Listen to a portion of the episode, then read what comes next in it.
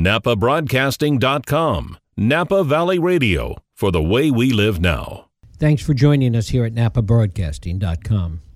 In November of 2001, Copia opened as the city of Napa's center for wine, food, and the arts. Exactly seven years later, as Napa would emerge from its cocoon with a renewed emphasis on becoming a world class city, Copia would close and file for bankruptcy. Robert Mondavi's dream of pairing a center for wine, food, and the arts was a victim first of the post 9 11 economy, of bad financial planning, and an idea arguably ahead of its time. But as the saying goes, all things come to those that wait. Fourteen years after that celebratory opening and seven years after the bankruptcy, the CIA, the Culinary Institute of America, is taking over the building known as Copia. And even this didn't happen without a few fits and starts along the way. To bring us up to date, I'm delighted to be joined by the president of the CIA, Dr. Tim Ryan, who has coincidentally been president of the CIA since 2001. Tim Ryan, thanks so much for joining us. Jeff, it's great to be with you. It's good to have you here. Uh, tell us a little bit about the, the structure of this whole deal. Originally, the CIA was going to do this as part of a larger deal with another company.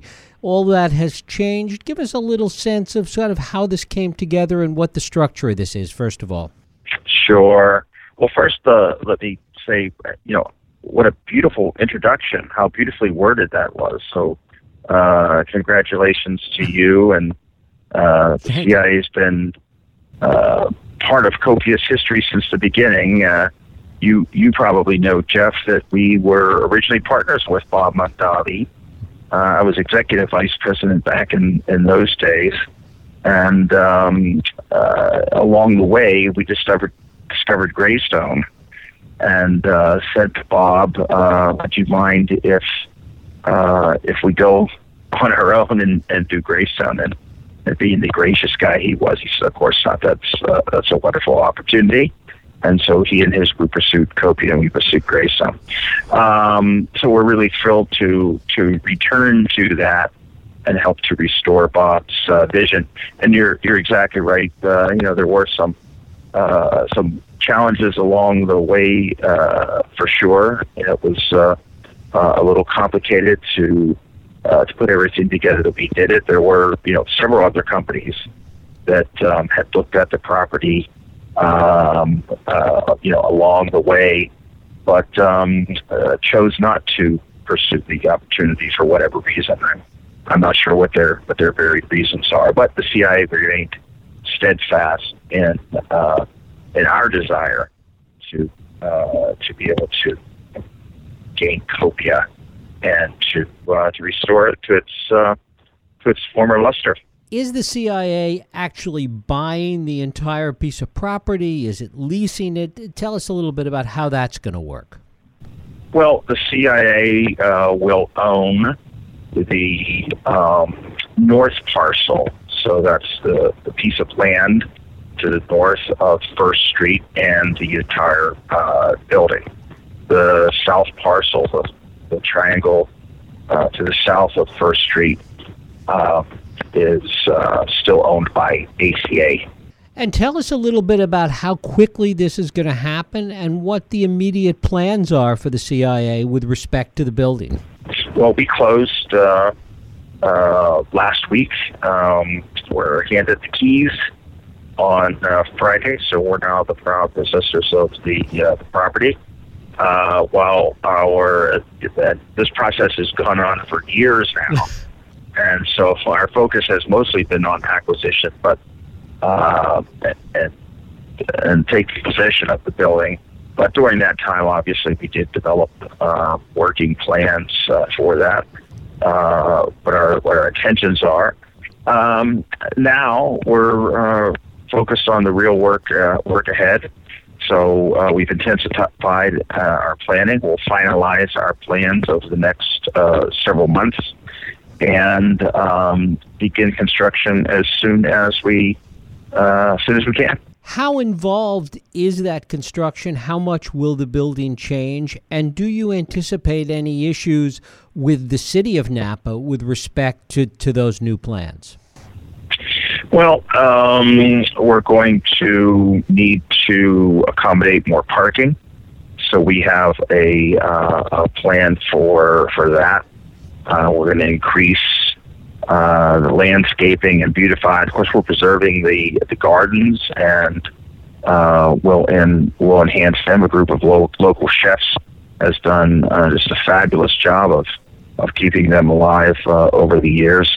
We're going to modify the exterior. We don't have the final plans uh, on that, but uh, we are going to make some uh, some changes to the exterior. They won't be significant, uh, but there's some aspects uh, of the facade that um, that we don't love, and we've received feedback from the community that people believe there's uh, some improvements that could be made there.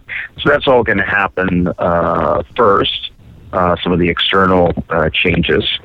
Uh, there is a uh, amphitheater um, within the Copia boundaries that's that's external, but we're going to terrace it. Right now, it's just a sloped hill, Mhm. which is beautiful, but makes it uh, a little bit more awkward for um, for special events and, and occasions out there. So we'll terrace it so that chairs can be more easily placed there, perhaps uh, tables. Since that's on the outside, that'll happen fairly quickly. And we have to say that the building is in fabulous shape. Uh, ACA did make a commitment to uh, to keep it well preserved, and though it's been shuttered for a long time, uh, it's just beautifully maintained. Um, so we're going to restore the restaurant, uh, the kitchen, the theaters, and all those things. We believe the first floor we can probably uh, do within the next uh, year or or so. Uh, changes to the second floor, which uh, formerly housed the uh, permanent uh, museum and then a rotating uh, museum display, will be more significant. Uh, teaching kitchen will happen in the large space that was formerly the permanent uh, museum display. Uh, conference uh, space will be uh, in the area where um, the rotating display was held, and we'll also have a public museum uh, in that space. I can't uh, tell you all the details about uh, that right now, but I think once we make those details uh, available, people will be uh, be very excited about it. With respect to the city of Napa and uh, and their approvals and cooperation with with us, um, first of all, I think uh, the city leadership, city, city staff has done uh, a fabulous job uh, in helping the city to uh, to move forward and to blossom. Uh, Jeff, as you described in, in uh, your opening, and throughout this process, we've stayed very close to them, communicated very closely, worked with them very closely, and will continue to do so through all the uh, necessary permitting processes. Uh, in that regard, again, we'll we'll listen to the city and to the community uh, and take their uh, their guidance, but we don't anticipate uh, any any uh, undue obstacles there. Talk a little bit about the degree to which the public will be part of what the CIA is planning for this building. How much of it will be open to the public? How much of it will be public space for events and things that the CIA might be doing? Understanding, of course, that it is still a work in progress, that the planning process, as far as the CIA is concerned, is still ongoing. Yeah, I think that's uh, that's well stated, uh, Jeff, and I do want to underscore that um, you know uh, planning is still underway, but we do envision uh, the Culinary of America at Copia to be a, a very public space. Uh, there'll be, for instance, no admission charge. I think you know one of the, one of the things about the Copia is in its original um, manifestation was that there was, a, was an entry fee. We'll have nothing like like that. Uh, people will be able to come. Uh, we're already getting all kinds of inquiries for uh, for special events, and group functions, and, and all that. And of course, uh, people that are familiar with us in, in Napa Valley know that Greystone is very public, and there's lots of events and lots of community activities that happen up there. So we be uh, we envisioned Copia being very much uh, the same. Mm-hmm. Talk a little bit. You mentioned before the parking, and that's you know certainly an issue everywhere. It's an issue there, certainly an issue with regards to the Oxbow and Copia coexisting together. Talk a little bit about what's planned and what the thoughts are with respect to dealing with the parking issues. Um, well, parking is uh, is an issue uh, in the Oxbow district in uh, in general, and uh, you know we'll work with uh, our our friends and neighbors at the Oxbow market, and certainly with the city to uh, come up with a, a plan that's um, that's suitable for the city and that accommodates our needs. But that that's still in in process. We do expand or expect that we'll expand parking on the uh, the north parcel uh, by you know probably up to 70 spaces, but do so in a way that enhances the uh, the appearance, particularly from the street. And finally, talk a little bit about some of the, the things that the CIA wants to use that building for, including a new business focus for some of the CIA activities, etc. Well, that's exactly right. You know, the, the Culinary Institute of America, of course, is a, uh, a college so we're an educational uh, institution. Uh, we're not for profit, so the majority of our uh, our offerings will be focused on uh, on education. Uh, we'll provide exciting wine programs and food programs, culinary programs, cooking programs uh, in the Copia facility.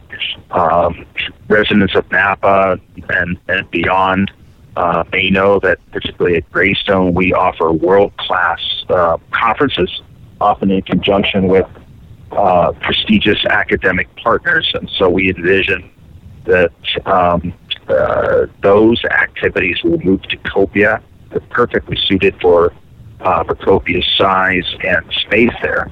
Uh, as an example of some of those uh, kinds of conferences, I'm on my way to the Valley right now, uh, traveling as we as we speak, and I'll be attending and speaking at a conference that we give uh, annually now at. It's called Rethink Food, and we do it in partnership with uh, MIT, Massachusetts Institute of Technology.